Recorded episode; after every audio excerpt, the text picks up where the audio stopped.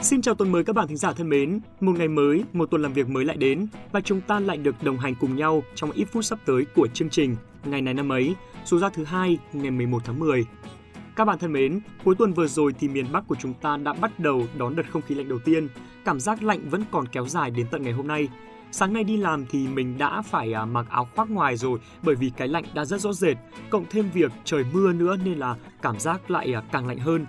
Và như vậy là một mùa lạnh nữa lại về. Theo dự kiến, trong tháng 10 này có khoảng từ ờ, 2 cho đến 3 đợt không khí lạnh, làm cho nền nhiệt trung bình của tháng chỉ ở mức là khoảng à, 25 độ C. Và một tin khá buồn đối với những ai đang cô đơn lấy bóng, đó chính là mùa đông năm nay được dự kiến sẽ lạnh và đến sớm hơn mọi năm.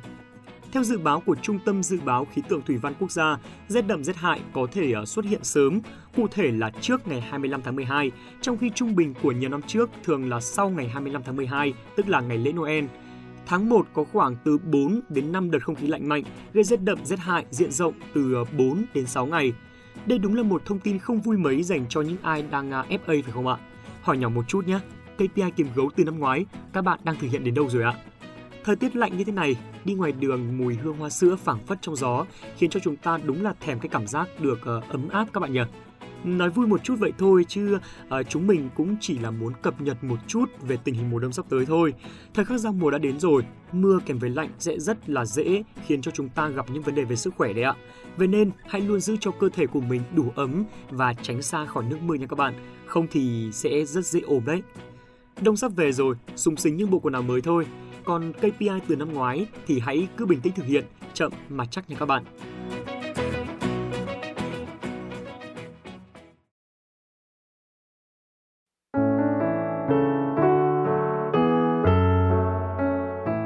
Các bạn thân mến, hôm nay là thứ hai, ngày 11 tháng 10, là ngày thứ 284 trong năm.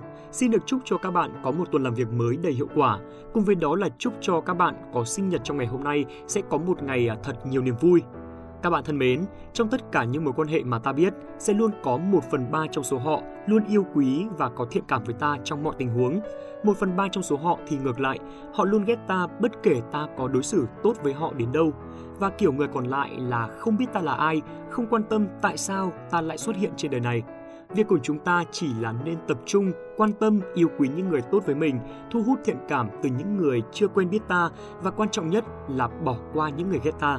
Nếu làm được như vậy, cuộc sống của chúng ta sẽ dễ chịu hơn rất nhiều đấy.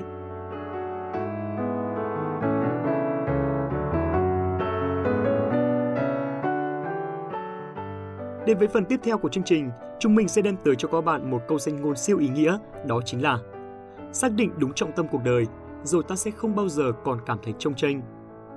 Các bạn thân mến, trong cuộc sống này sẽ có rất nhiều lúc ta cảm thấy hoang mang, trông chênh và hoàn toàn mất phương hướng. Đó có thể là lúc ta thi trượt một cuộc thi mà ta cho rằng đó là quan trọng. Đó có thể là khi người mình thương không còn thương mình nữa, hay cũng có thể là khi ta làm cha mẹ thất vọng vì không làm được như những gì mà họ kỳ vọng. Sẽ có rất nhiều những thời điểm mà ta không biết bám víu vào đâu vì những gì mà ta hy vọng và tin tưởng đều tan biến hết. Đó thật sự là một cảm giác tồi tệ. Vậy làm cách nào để ta đứng vững giữa muôn vàn cạm bẫy, khó khăn và thử thách? Câu trả lời đó chính là cần phải kiếm cho mình một điểm tựa vững chắc và điểm tựa ở đây chính là trọng tâm cuộc đời. Nếu như xác định được đâu là trọng tâm cuộc đời, ta sẽ không còn bị lạc lối và thất vọng nữa. Vậy, trọng tâm cuộc đời ở đây là gì? Sẽ có nhiều người nói đó chính là gia đình, là tình yêu, bạn bè hay là của cải vật chất. Nhưng đối với quan điểm của cá nhân mình và rất nhiều người khác nữa, trọng tâm cuộc đời chính là việc ta có những nguyên tắc đúng đắn, bởi vì sao? Bởi vì sẽ chẳng có ai làm được ờ, điều đúng đắn mà lại cảm thấy hối hận hay là giàn vặt cả.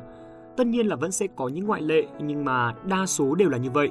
Một nguyên tắc đúng đắn sẽ giống như chiếc kim chỉ nam soi chiếu cho mọi hành động của chúng ta. Nó sẽ đưa ta đi đúng hướng và tới đích một cách nhanh chóng nhất. Các bạn ạ, mỗi người sẽ có một trọng tâm khác nhau, vì thế hãy luôn cố gắng tìm ra được trọng tâm cuộc đời của mình là gì và luôn tin tưởng vào nó các bạn nhé. Chúc các bạn sẽ luôn cảm thấy vững vàng trên mọi hành trình cuộc đời.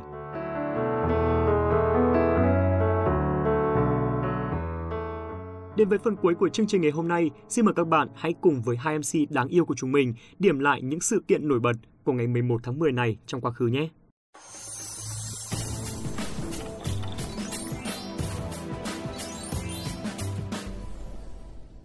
Hello hello, xin chào các bạn thính giả thân yêu đang lắng nghe chuyên mục ngày này năm ấy.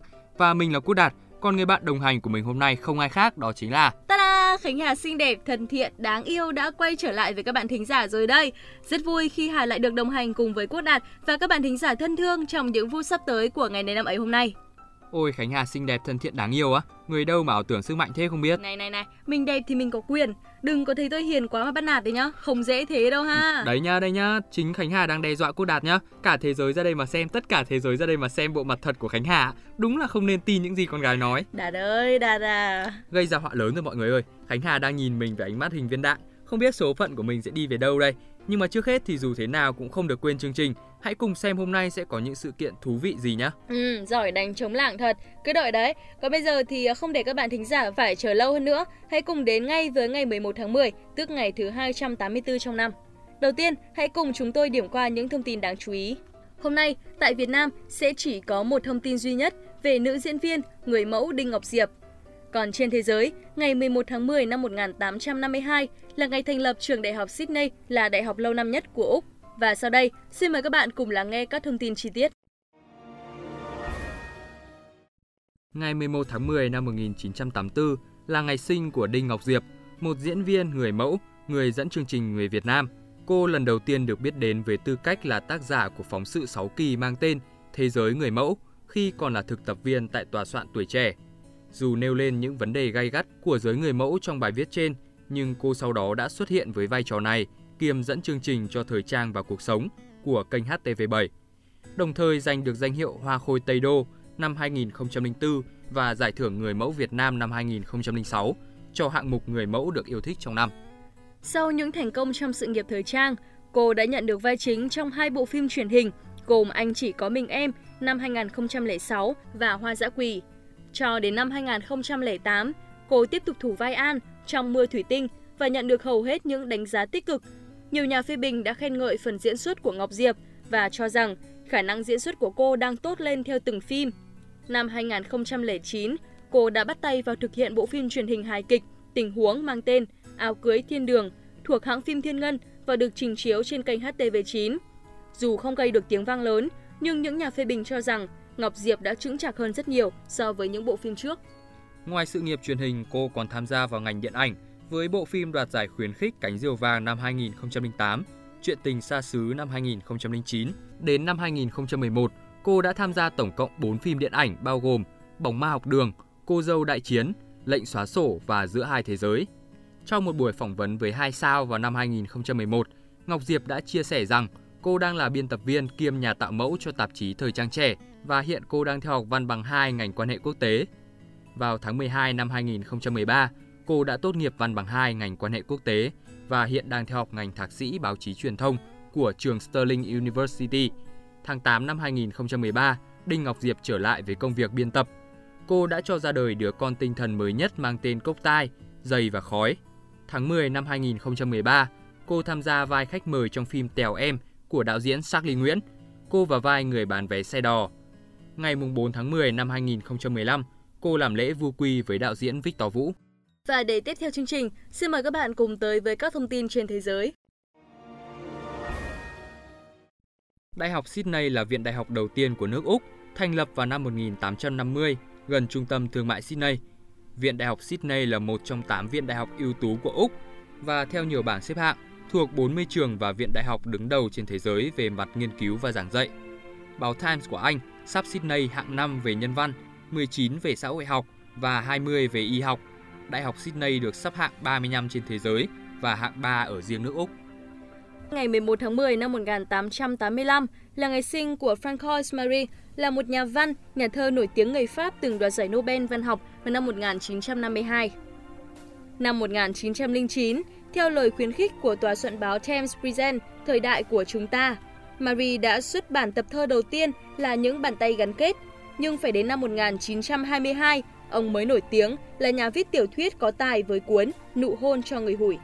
Trong thập niên 1920, ông viết hàng loạt tiểu thuyết, trong đó có cuốn Sa mạc tình yêu được tặng giải thưởng cao nhất của Viện Hàn Lâm Pháp. Sau năm 1945, Mary làm đại diện Pháp trong tổ chức UNESCO. Lần đầu tiên ông được đề cử tặng giải Nobel vào năm 1946, nhưng phải 6 năm sau mới được trao giải. Từ đó đến cuối đời, Mary xuất bản thêm hai cuốn tiểu thuyết, hàng loạt hồi ký và làm báo.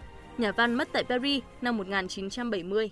Và thông tin vừa rồi thì cũng đã khép lại chương trình của chúng ta ngày hôm nay. Hy vọng rằng là Quốc Đạt và Khánh Hà thì đã có thể đem tới cho các bạn thính giả những kiến thức vô cùng lý thú và bổ ích. Còn bây giờ thì xin chào và hẹn gặp lại.